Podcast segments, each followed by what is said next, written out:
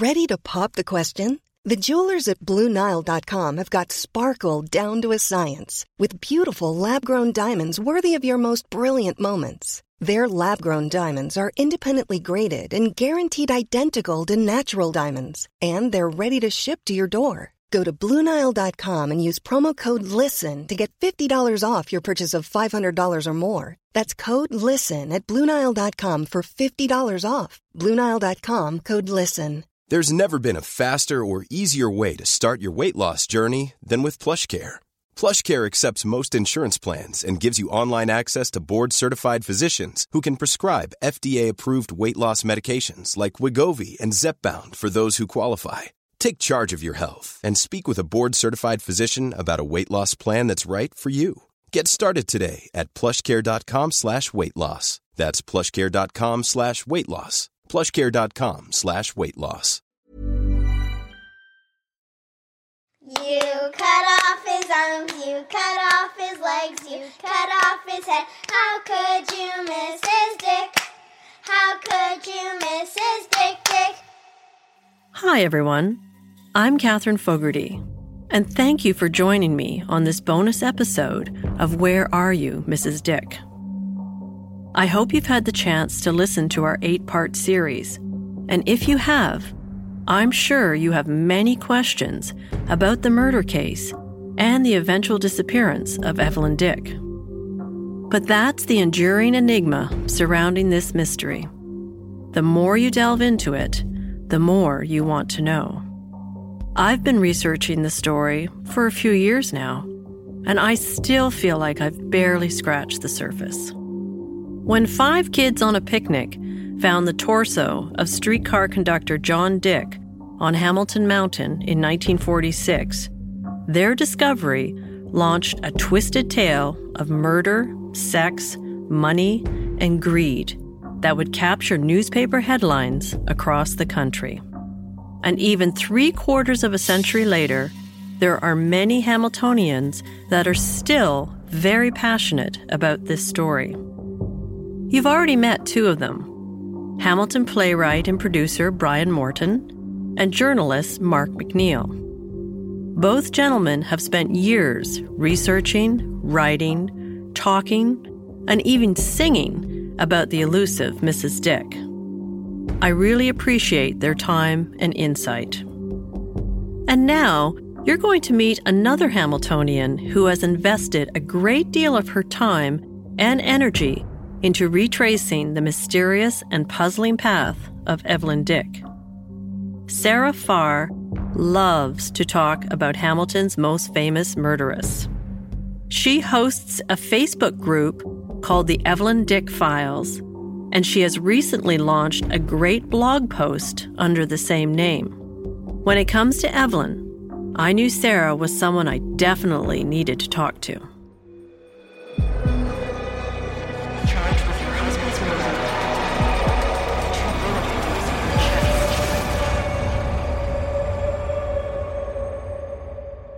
Sarah, thank you for joining me today to talk about, I think, our favorite topic, Evelyn Dick. Yes, indeed. Certainly a topic of discussion. Lots and lots to say. Definitely. I think the more we uh, the more we delve into this case, the more questions that come up. Mm-hmm. So, so tell me, how did you first get interested in the story of Evelyn Dick? Well, for me, it was quite by accident. I've um, I've been in Hamilton since 2005, and I'd actually bought a book from a thrift store for 350 and it was the copy of Blue Moon, um, which has a very beautiful cover and it's by a fellow called James King, more of a fictional account of, of Evelyn. But what I found when I was reading it was that I could relate to the street that she was living on, for instance, and I also had an apartment on the same street. So I find, find myself kind of wondering what at this building and just started to look into it a bit more. And you know, I, I read the the Torso Murder book by Brian Vallée, and um, you know, that's kind of what was referenced to me by the library and places, and it's really been the last thing that's been done on her case, um, and just ended up with more questions.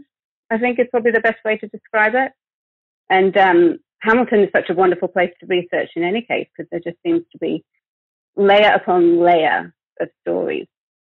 So before you you picked up that book, you didn't know anything about the case. No, You'd never heard of it. No, no, no. So the description on the back, you know, I mean, you have to look into it more. It says accused of the torso murder of her husband and the strangulation death of her infant son. Evelyn Dick remains a fascinating, elusive figure. Um, and then it says set in Hamilton, so of course I was hooked straight away. And then you find out about such an incredibly violent um, and gory crime. And I think most of the, the pieces written about her have the you know name torso in the title. Um, of wondered, well, what is what a strange thing. I just was very interested in um, learning how, why, what, and where. And why do you think there has been such a fascination with this story? I mean, we're talking about a story from 1946. So we're 70, yeah, 74 years later. And you and I and, and many other people are still fascinated why, about this. You know, why do you think that is? Well, it's a, a female crime um, for a start, and something that uh, one of the things that struck me was, well, this is kind of out of the norm, isn't it? You know, how many, what are the statistics on these kind of like very violent and um, dismembering crimes? It's certainly not something that crops up every day. And Hamilton, of course, I mean, we love to gossip here. Hamilton has a, a vibrant community of people who will keep, will keep the story alive. And there's still, of course, generations here who remember it. It had a very big impact on the city, you know happened after the war, and there were pages and pages and pages of of listings of men who had been killed or who had been wounded, and suddenly it was almost just like this relief hear of something where which could take the that, take their minds off it and lead to something in some ways lighter. But it was scandalous, of course, and and the rumours around Evelyn, of course, dogged her tremendously. I think Hamilton today will, will continue talking. I mean, Hamilton is a crime hub, unfortunately, which has been kind of brought upon it since the 1920s and even earlier. And tell me a little bit. Tell me more about Hamilton. Tell me about how did it how did it become this uh, this crime hub, as you say? Well, it's kind of in a convenient spot for everybody, you know, and, and it's been sought after land. Um, prohibition kind of gave it a bit of a foot up. Um, in, in those kind of terms of managing to get products from A to B without being seen. And it was just a short drive. You've got, you know, you've got the Windsor border, you've got Niagara and Buffalo, all these different areas where you can nip across the border quickly. The one thing about the, the, the mob, uh, factor with respect to the Evelyn Dick mm. case, there, do you think there could have been, uh, some truth to, to that connection, to a mob connection? Uh, well, we're talking about kind of like an organized crime. Uh, I mean, there may have been some kind of peripheral involvement, I think. They, it may not have been necessarily the, the, people that John Dick was primarily involved with, but I think the people that they were involved with. I mean, there was a lot of different kind of um, bootlegging, auto rings, for example, were getting a lot of attention back in that time. And the cars and vehicles always seem to pop up in Evelyn's story as well. You know, how did how did she get these vehicles in the first place? That would have been something that I think would kind of warrant a little more investigation. I mean, it was a different time, right? Like, oh, very different time. Yeah. Like for me, trying to put myself back onto those streets is really difficult. So I've kind of tried to just like wallow in some of the newspapers from that time, mm-hmm. and like you get a feel for things are certainly different. Put yourself back in the in the black Packard mm-hmm. sedan, you know, trying to back yeah. it into uh, to a garage on uh, on Carrick Avenue. Yeah. Um, yeah, I know it's hard to imagine. Yeah. So the podcast starts at the very beginning of Evelyn's okay. life. It starts with her parents coming over from Scotland so one of the so one of the first questions, one of the first mysteries is what was that family unit like? I mean, there's been lots of speculation, but we've got, you know, uh, two parents, one child, and this child is being brought up, obviously, with, you know, um, things that aren't really, uh, you know, suitable for a child uh, mm-hmm. of, of her age and of her background. So, what did, you know, with the, the private school and the furs and the jewelry, like, what do you think was actually happening in in that family? I mean, I'm going back, like, say, when she was a young teenager. What do you think yeah, was, was going on? Think. I dread to think. The the closest I could put myself to that was um, from the sentencing of the the baby case. Um, and what um, a psychiatrist brought in. This was in March 1947. Psychiatrist was brought in to kind of speak um, on her behalf, really. And, and, this was when they had said that she had the mentality of a 13 year old. Um, and this, but they also talked about, and I'll, I'll, quote, this was the Toronto Star, March 26, 1947. Her early life was one of insecurity, Dr. Finlayson said. The only time she cried while I talked to her, she cried like a baby. And that was when I talked about her early life, her home life with her parents. That was the only thing that seemed to arouse emotional stress. So hearing something like that, I, I just don't feel that it was a very happy place for her, and it would have felt um, quite overwhelming, I would think. You know, it seems that she wasn't really allowed to play or to socialize with other you know, friends and things, and that she was kind of being groomed for something, you know? Well, and that's a good question. What was she being groomed for? Was she hmm. being groomed, you know, by her mother to potentially meet uh, someone beyond her social social stature? Do you think that's what was going on there? Okay, so Alexandra McLean is certainly a woman I would like to have a conversation with because I really can't quite make her out. And she, rather than Donald, have had more of an impact for me during the research. Uh, you know, in some of the, the files from the archives of Ontario, there are some letters there from her. And they're quite stern. And, you know, it doesn't seem to be that she, the, the top of mind is her daughter's welfare, but, you know, rather she's looking for a grey coat that she would rather like to have back, or, you know. And so. It, it, I'm not quite sure what her motivations were, but I think she was certainly hiding some dark secrets. And there's the, there's the whole question mark about her testifying against her daughter. Oh yeah, uh, on three was, separate occasions. Yes, right. So she just kind of happily just sits in there and says everything. And Evelyn seems to just kind of take it graciously. You know, I mean, I suppose what are you? What else would you do? But it seems that she was in a very desperate position in jail and really not knowing quite what to do. And I think there was also a letter from one of the solicitors saying that there was money available and Donald was was okay to set out that money and have it available for the the second trial. But Alexandra was saying that they'd already paid the first solicitor solicitor too much money. Um, so you brought him up, but let's talk about him. Let's talk about Donald McLean. Ugh. Ugh. well, exactly. I say that because you know, whenever they say Donald McLean, I just I just see that kind of ruddy face image of him. You know, oh dear, um, Donald McLean definitely liked his booze. Back in those days as well, um, you still had to, you know, liquor and alcohol was still rationed. So you still had permits and tickets for that, um, which I imagine would be kind of a, a sought after item. Donald apparently never had a short supply of booze, so it'd be interesting to know where that booze came from. He, um, he seemed to be very brash and, um, to throw an, uh, like another theory out there.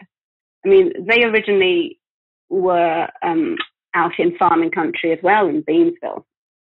And I don't sometimes wondered if, you know, John Dick had actually met that family back there at any any change, or if there was um, you know, that the families had met. Because there was mm-hmm. one family out there in particular who who had a, a large cannery that mm-hmm. John Dick was related to.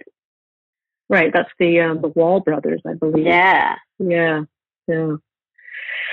Um, yeah, he was definitely a, a, piece of work, and let's let's talk about him in, in a little bit. Um, so we've got this young woman who uh, goes to uh, goes to private school, and uh, as we talk about in the podcast, she obviously starts, um, you know, gaining interest from a lot of men around Hamilton, um, and develops a, a very wide social circle. What do you think was was going on, and and do you think uh, I have to ask the question about you hmm. know the the infamous black book?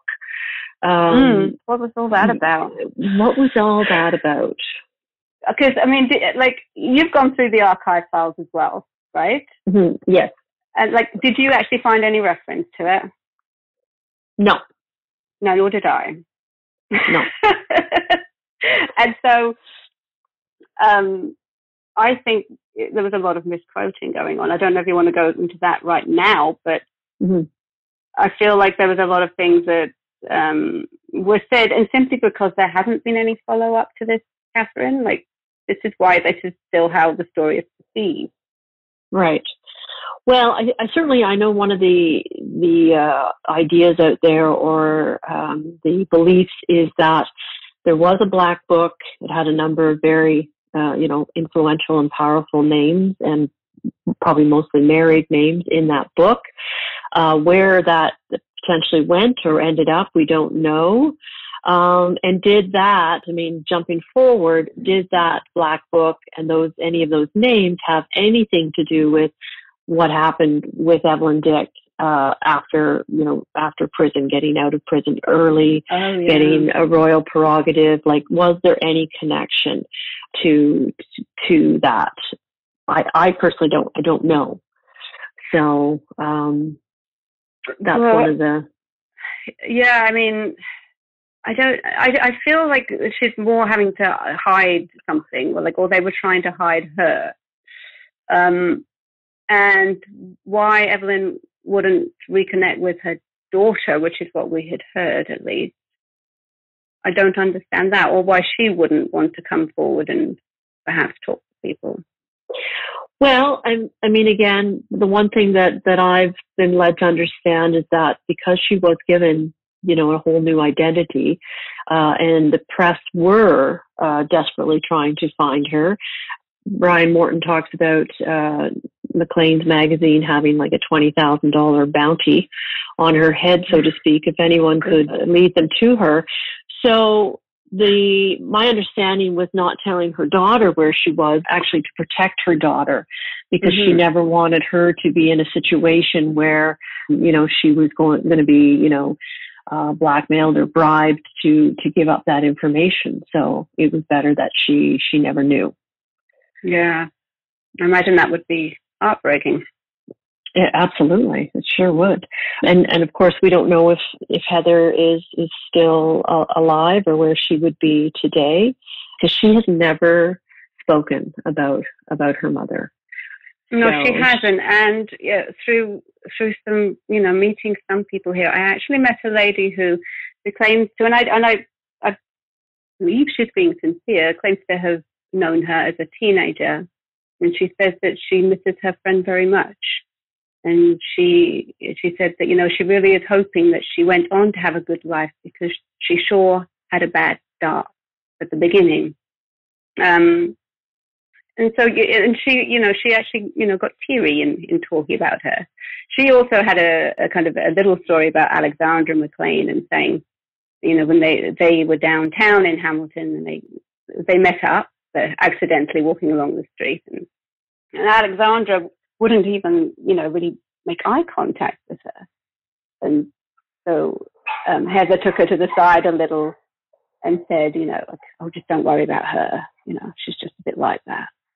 So, yeah, little interesting, little interesting things. One of the biggest questions, of course, in this story is why Evelyn married John Dick. Mm. Because she had, she obviously had, was keeping company with, more um, socially, you know, upwardly mobile uh, gentleman. Again, maybe they were married, so there wasn't an opportunity there, but it did seem like she was being groomed for something else. And then she, you know, out of blue, seemingly, she marries this guy who has, you know, he's a working class guy, uh, very similar to her father. He has no money. He's a Russian immigrant. And of course, her parents are furious. And everyone is like, how, what's going on here? Uh, I again, wondered, I was sorry to can answer that. I, I, yeah. I, I wondered if, you know, it was rebellion in part. You know, like you said, he's, you know, he's Russian, so you know, this kind of threat of communism, something that, you know, excited her to, to try to get out of the awful situation. If the situation was as bad as the, you know, it was commented on in, in the court, then would she not have been doing anything she possibly could to get out? If Donald and Alexandra were arguing frequently and he was a drunk, I think we can, you know, we can all imagine the kind of awful tension that must have constantly been in the air there. And mm-hmm. And Donald had, had, separated quite a number of times. Um, you know, I, I, haven't actually ever seen a marriage certificate for those two either.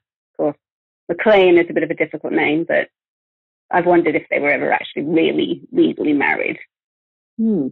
Mm. Yeah, these are all um, these things.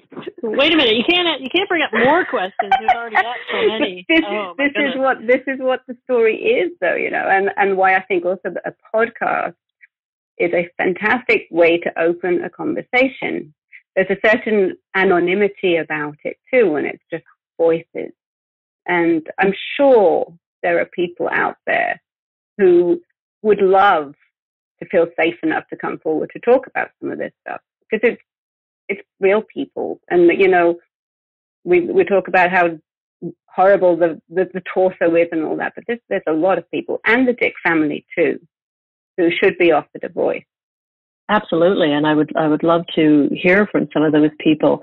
I mean, 74 years on, we are we'd be in second generation. I mean, the people that were directly involved in the story would all be gone now, but you know, children and grandchildren may you know may know parts of this story that uh, nobody's been able to mm-hmm. to uncover yet so and i think you know 70 74 years on i mean i think that's a reasonable time to that you know uh, i mean i personally believe that Evelyn Dick is is most likely uh, dead uh, she would be 100 years old this year mm-hmm. so um, you know, I understand when people are trying to protect um, others. But you know, my hope is that we are far far enough along in in this story that you know maybe it is time to to talk about a few things.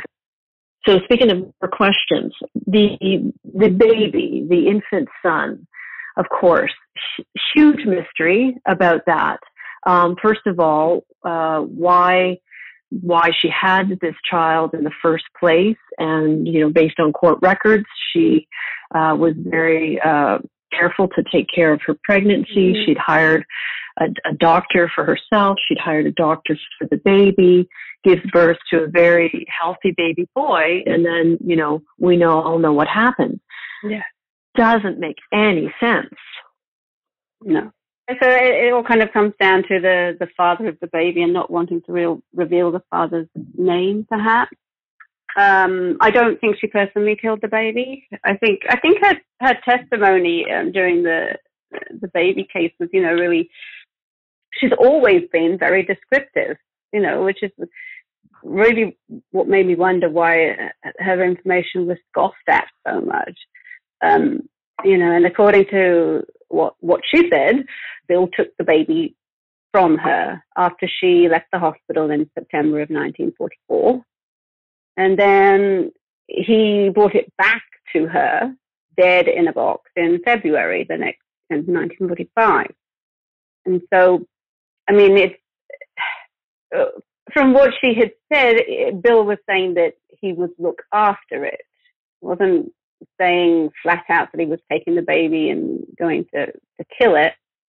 Um, and it kind of goes down to, you know, can we prove that there was more involvement perhaps from Bill? But there hasn't been an awful lot said about him afterwards. The issue around Bill Bohozuk, of course, is another interesting one because depending on what you believe, I mean, I, I personally believe that he, I don't think he had anything to do with, uh, with the murder of John Dick or the baby, but somehow she decided that she was going to drop him, drop him into it, so to speak. But why again? Why, why do you think that? Why do you think that? Why do, why, why do I think that she? Yeah. Why do I think he wasn't involved? Yeah, yeah. Well, the timing doesn't work out because they both admitted to the fact that they, they'd only been intimate on one occasion, and that occasion was uh, 13 months after the baby was actually born.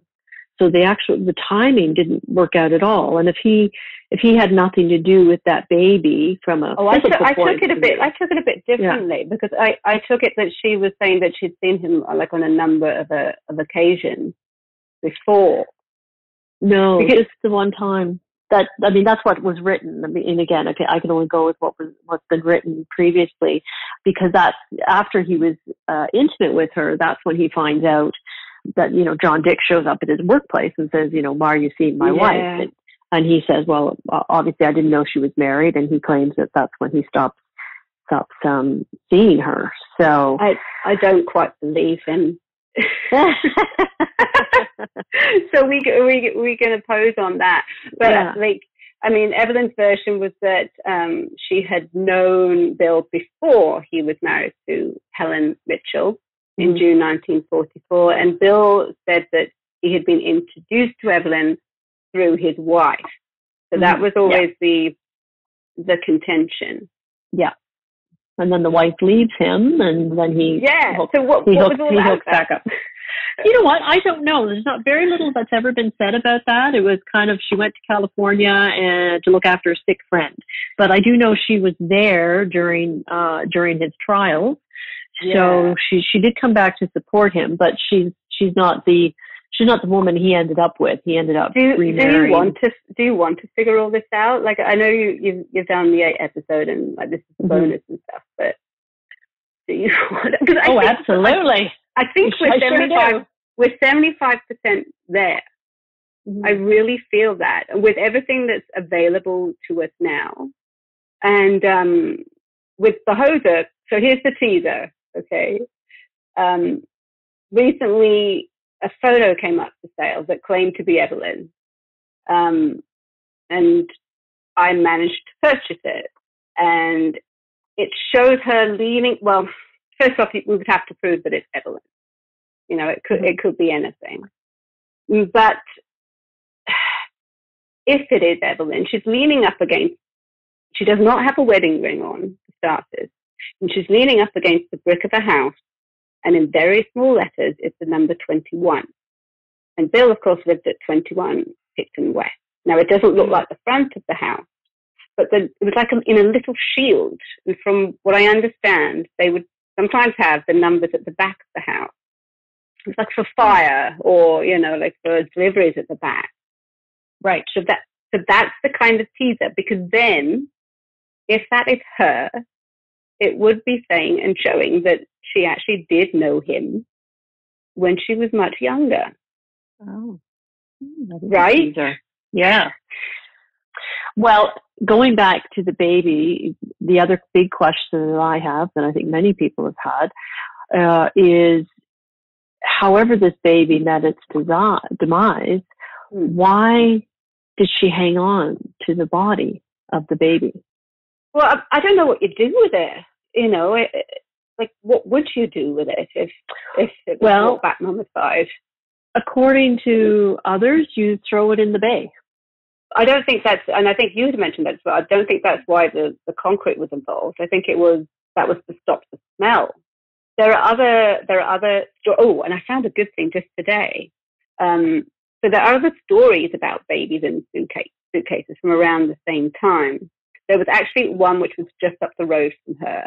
That was a few years later.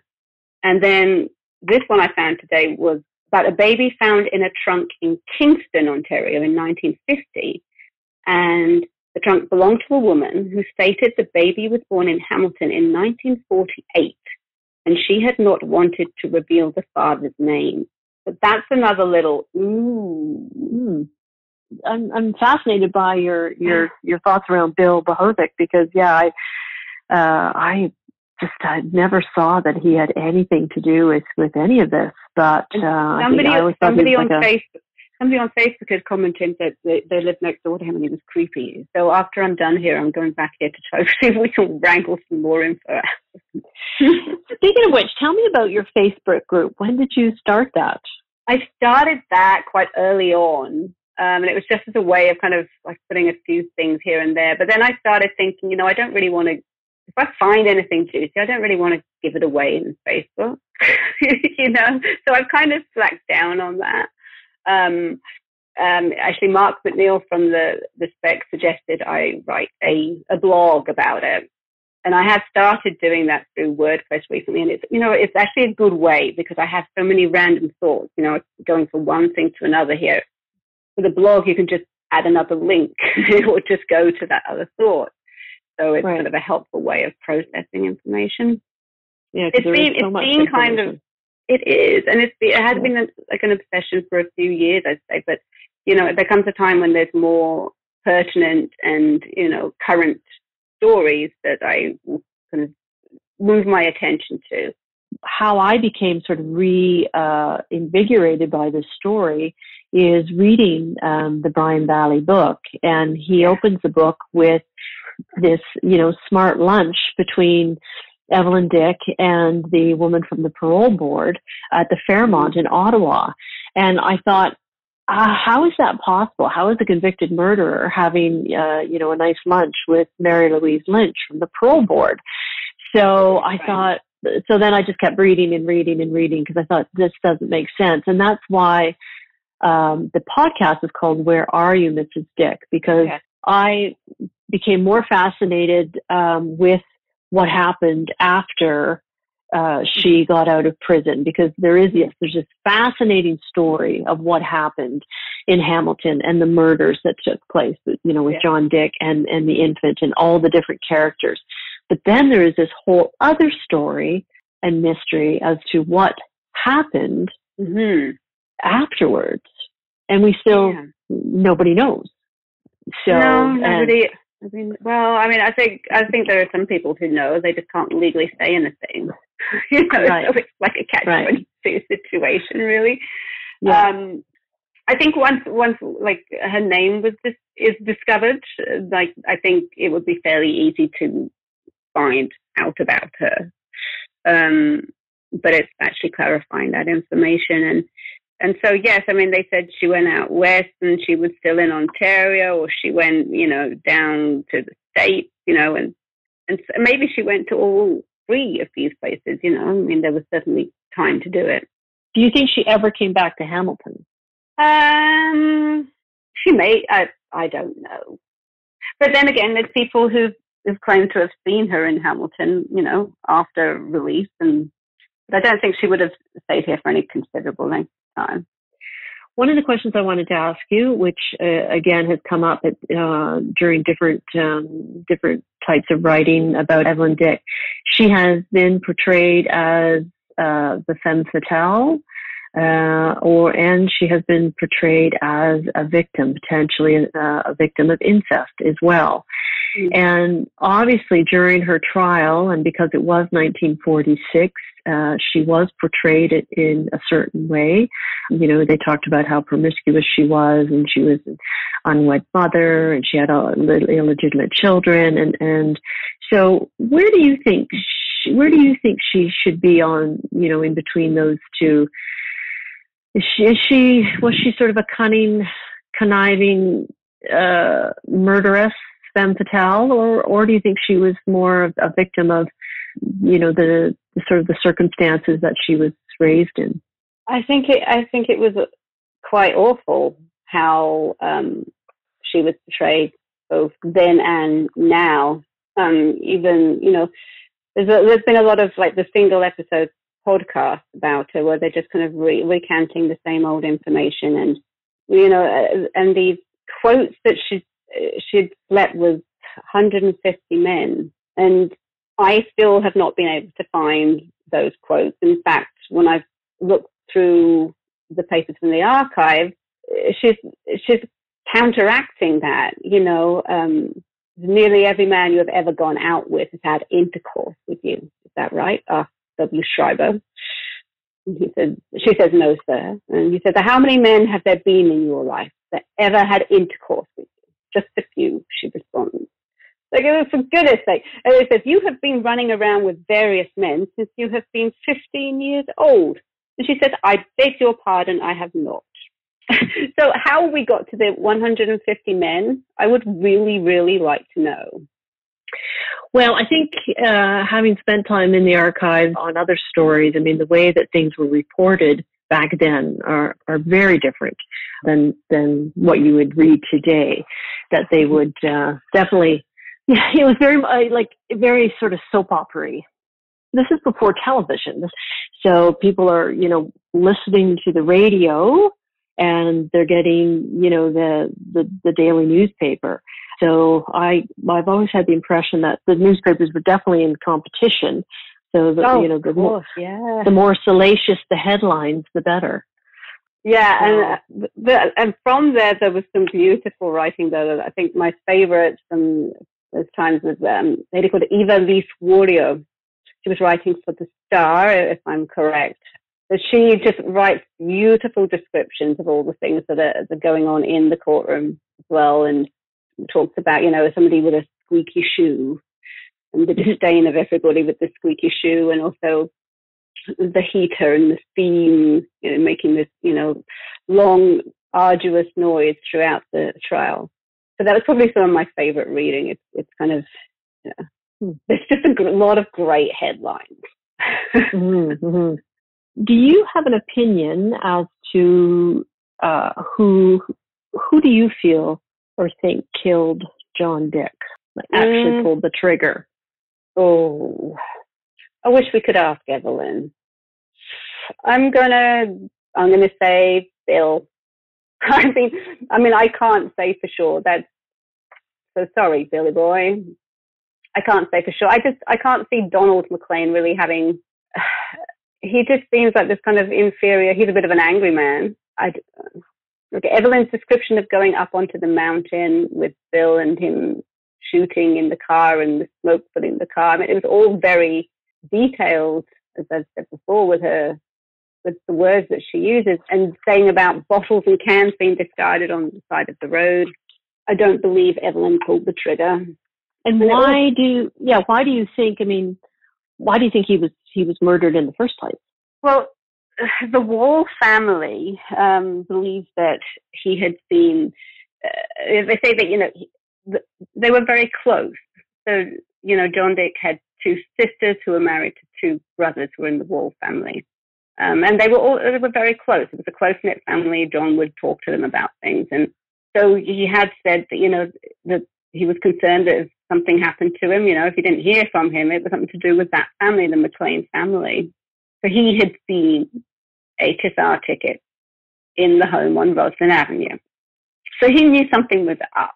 And I think whatever escalated, escalated pretty quickly. Um, I think that the streetcar tickets is an interesting scenario um, because it was always stated that he had been pilfering them over a period of time. But I think all these all these pieces are there. It just it just takes you know a bit of a village here to just pull the bits together. Mm-hmm, absolutely, uh, or maybe some um, some DNA somewhere along the line. Oh yes, would you be interested in luminolling a basement?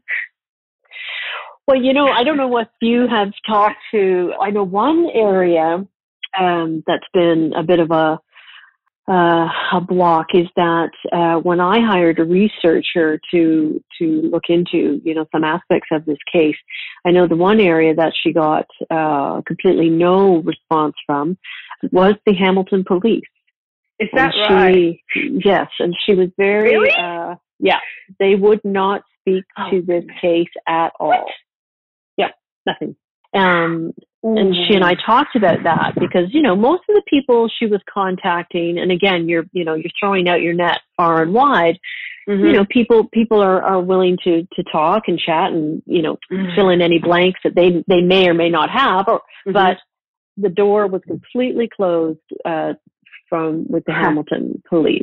So well, that's that's disappointing. And I will also say I think it's also disappointing that the the the history museum, so the Hamilton Police History Museum, had I don't know if it's still labelled as such, but it was they had this gun which was labelled as Evelyn Dick's gun, and there was never any gun in the trial proceedings that was registered to Evelyn Dick. So why true. they something simple, you know?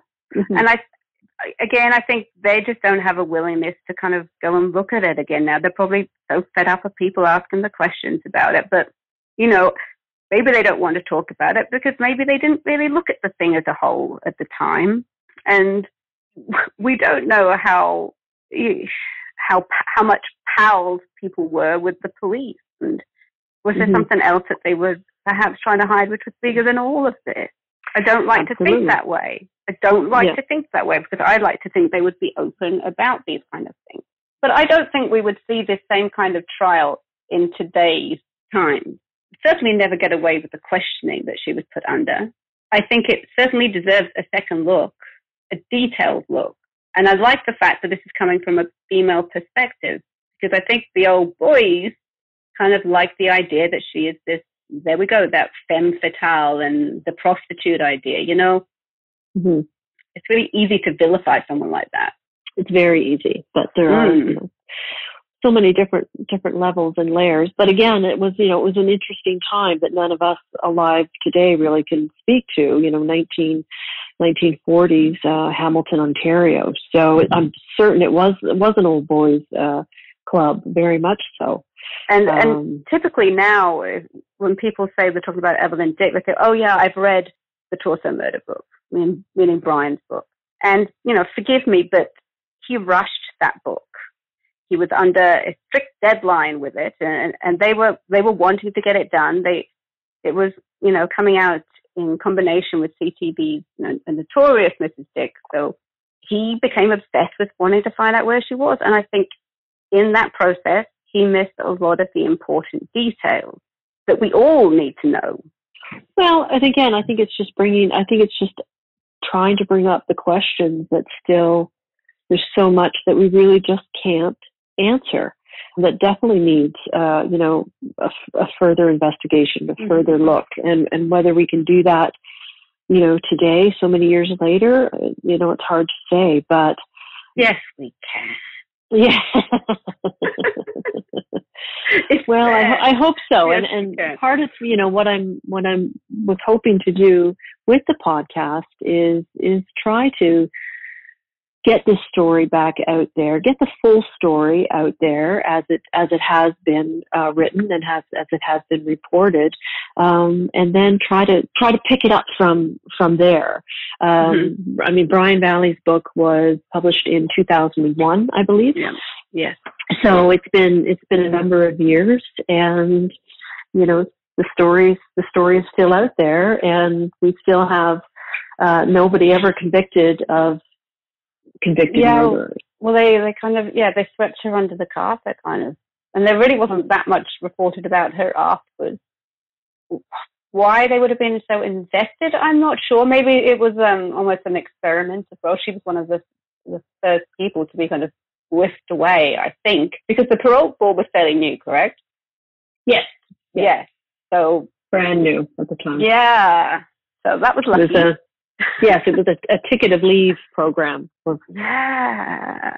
And then it became the National Parole Board, so um, which I believe was in 1959. So she was actually released under the ticket of leave in, in 1958. But there was this gentleman, Alex Edmondson, who took a very personal interest in in Evelyn and her well being and her future, and recreated uh, an, an entire new new life for her.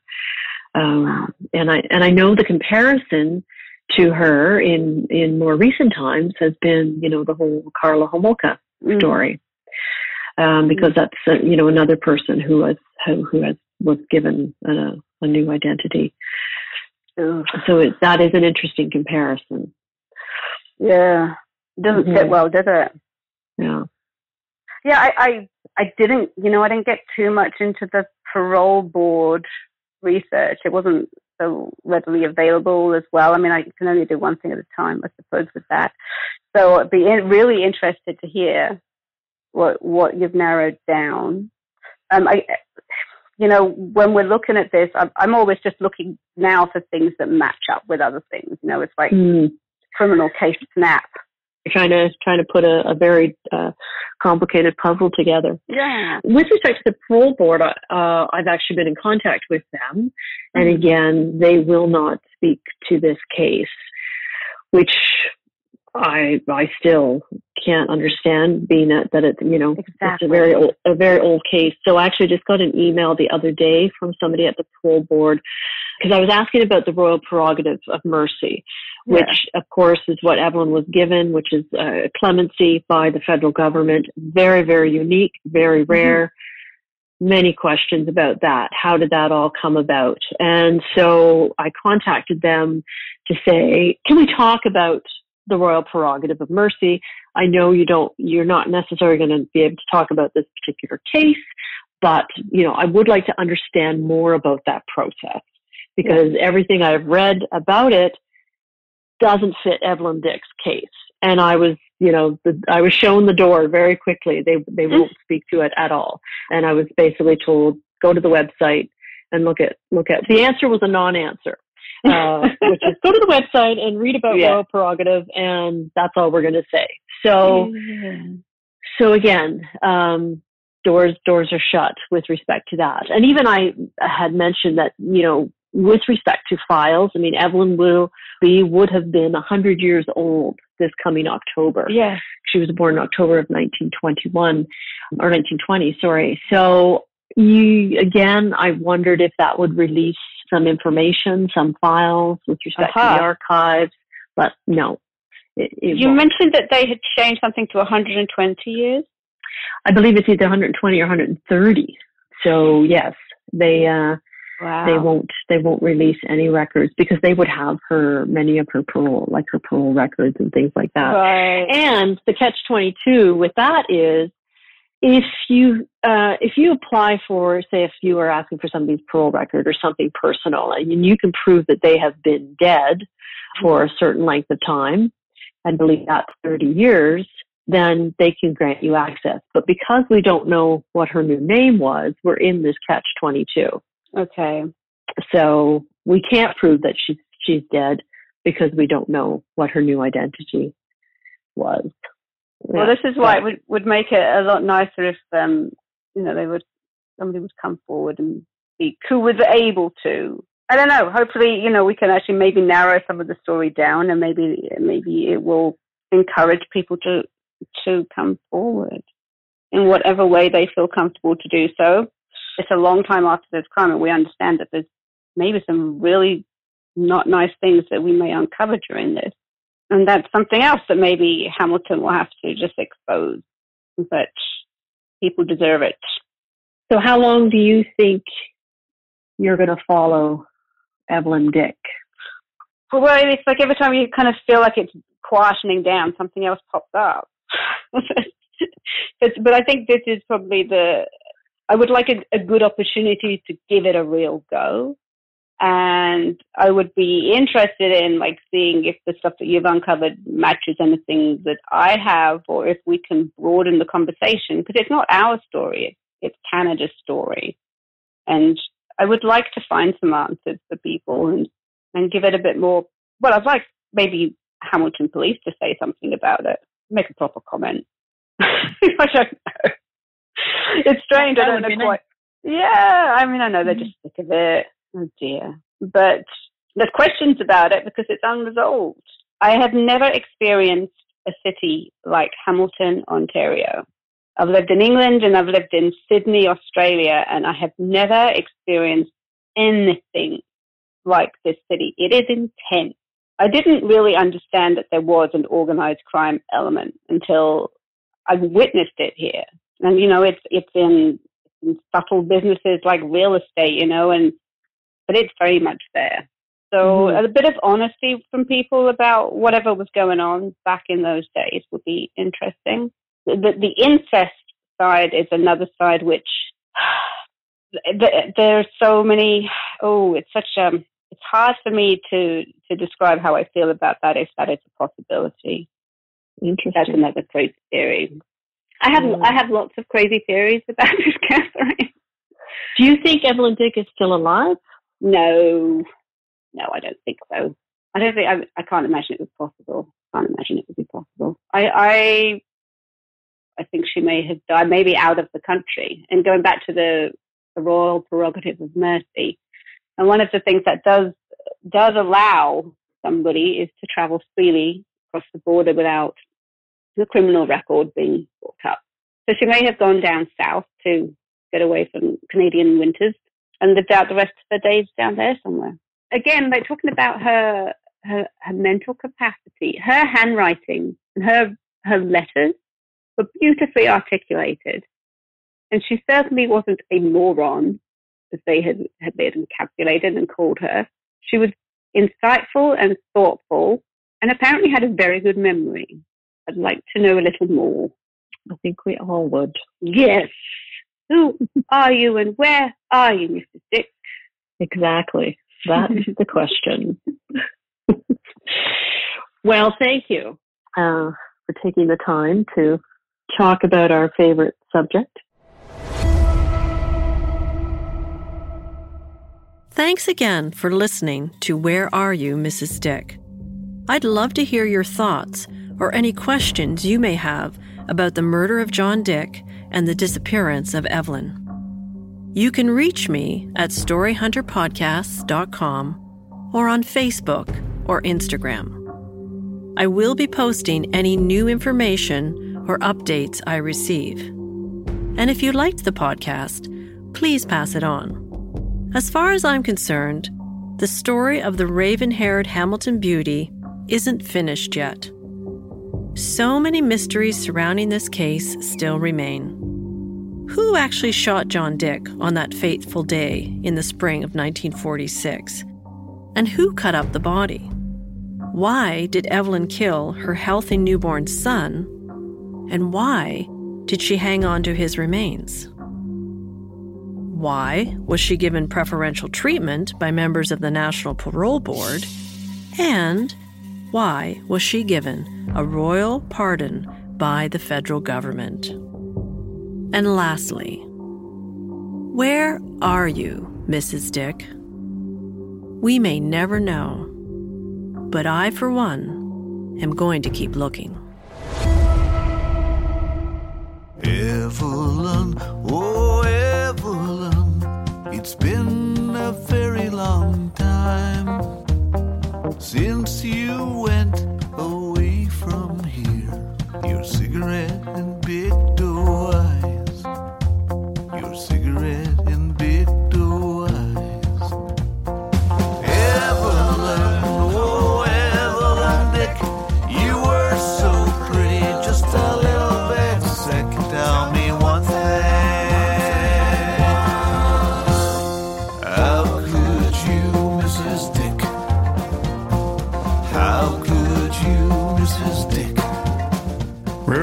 Mrs. Dick? is written and produced by Catherine Fogarty. Audio production is by Daniel Borgers at Borgers Music. The song Evelyn Dick is written and performed by Mark McNeil. A special thank you to Mark McNeil and Brian Morton. This is a Story Hunter Productions podcast. For more information on this episode and other podcasts, visit us at storyhunterpodcasts.com. A lot can happen in the next three years. Like a chatbot may be your new best friend. But what won't change? Needing health insurance. United Healthcare Tri Term Medical Plans are available for these changing times. Underwritten by Golden Rule Insurance Company, they offer budget-friendly, flexible coverage for people who are in between jobs or missed open enrollment. The plans last nearly three years in some states, with access to a nationwide network of doctors and hospitals. So for whatever tomorrow brings, United Healthcare Tri-Term Medical Plans may be for you. Learn more at uh1.com. Imagine the softest sheets you've ever felt. Now imagine them getting even softer over time. That's what you'll feel with Boll and Branch's organic cotton sheets. In a recent customer survey, 96% replied that Boll and Branch sheets get softer with every wash. Start getting your best night's sleep in these sheets that get softer and softer for years to come. Try their sheets with a 30-night guarantee. Plus, get 15% off your first order at bollandbranch.com. Code BUTTERY. Exclusions apply. See site for details. Hey, it's Paige DeSorbo from Giggly Squad. High quality fashion without the price tag. Say hello to Quince. I'm snagging high-end essentials like cozy cashmere sweaters, sleek leather jackets, fine jewelry, and so much more. With Quince being 50 to 80% less than similar brands. And they partner with factories that prioritize safe, ethical, and responsible manufacturing. I love that. Luxury quality within reach. Go to quince.com slash style to get free shipping and 365 day returns on your next order. Quince.com slash style.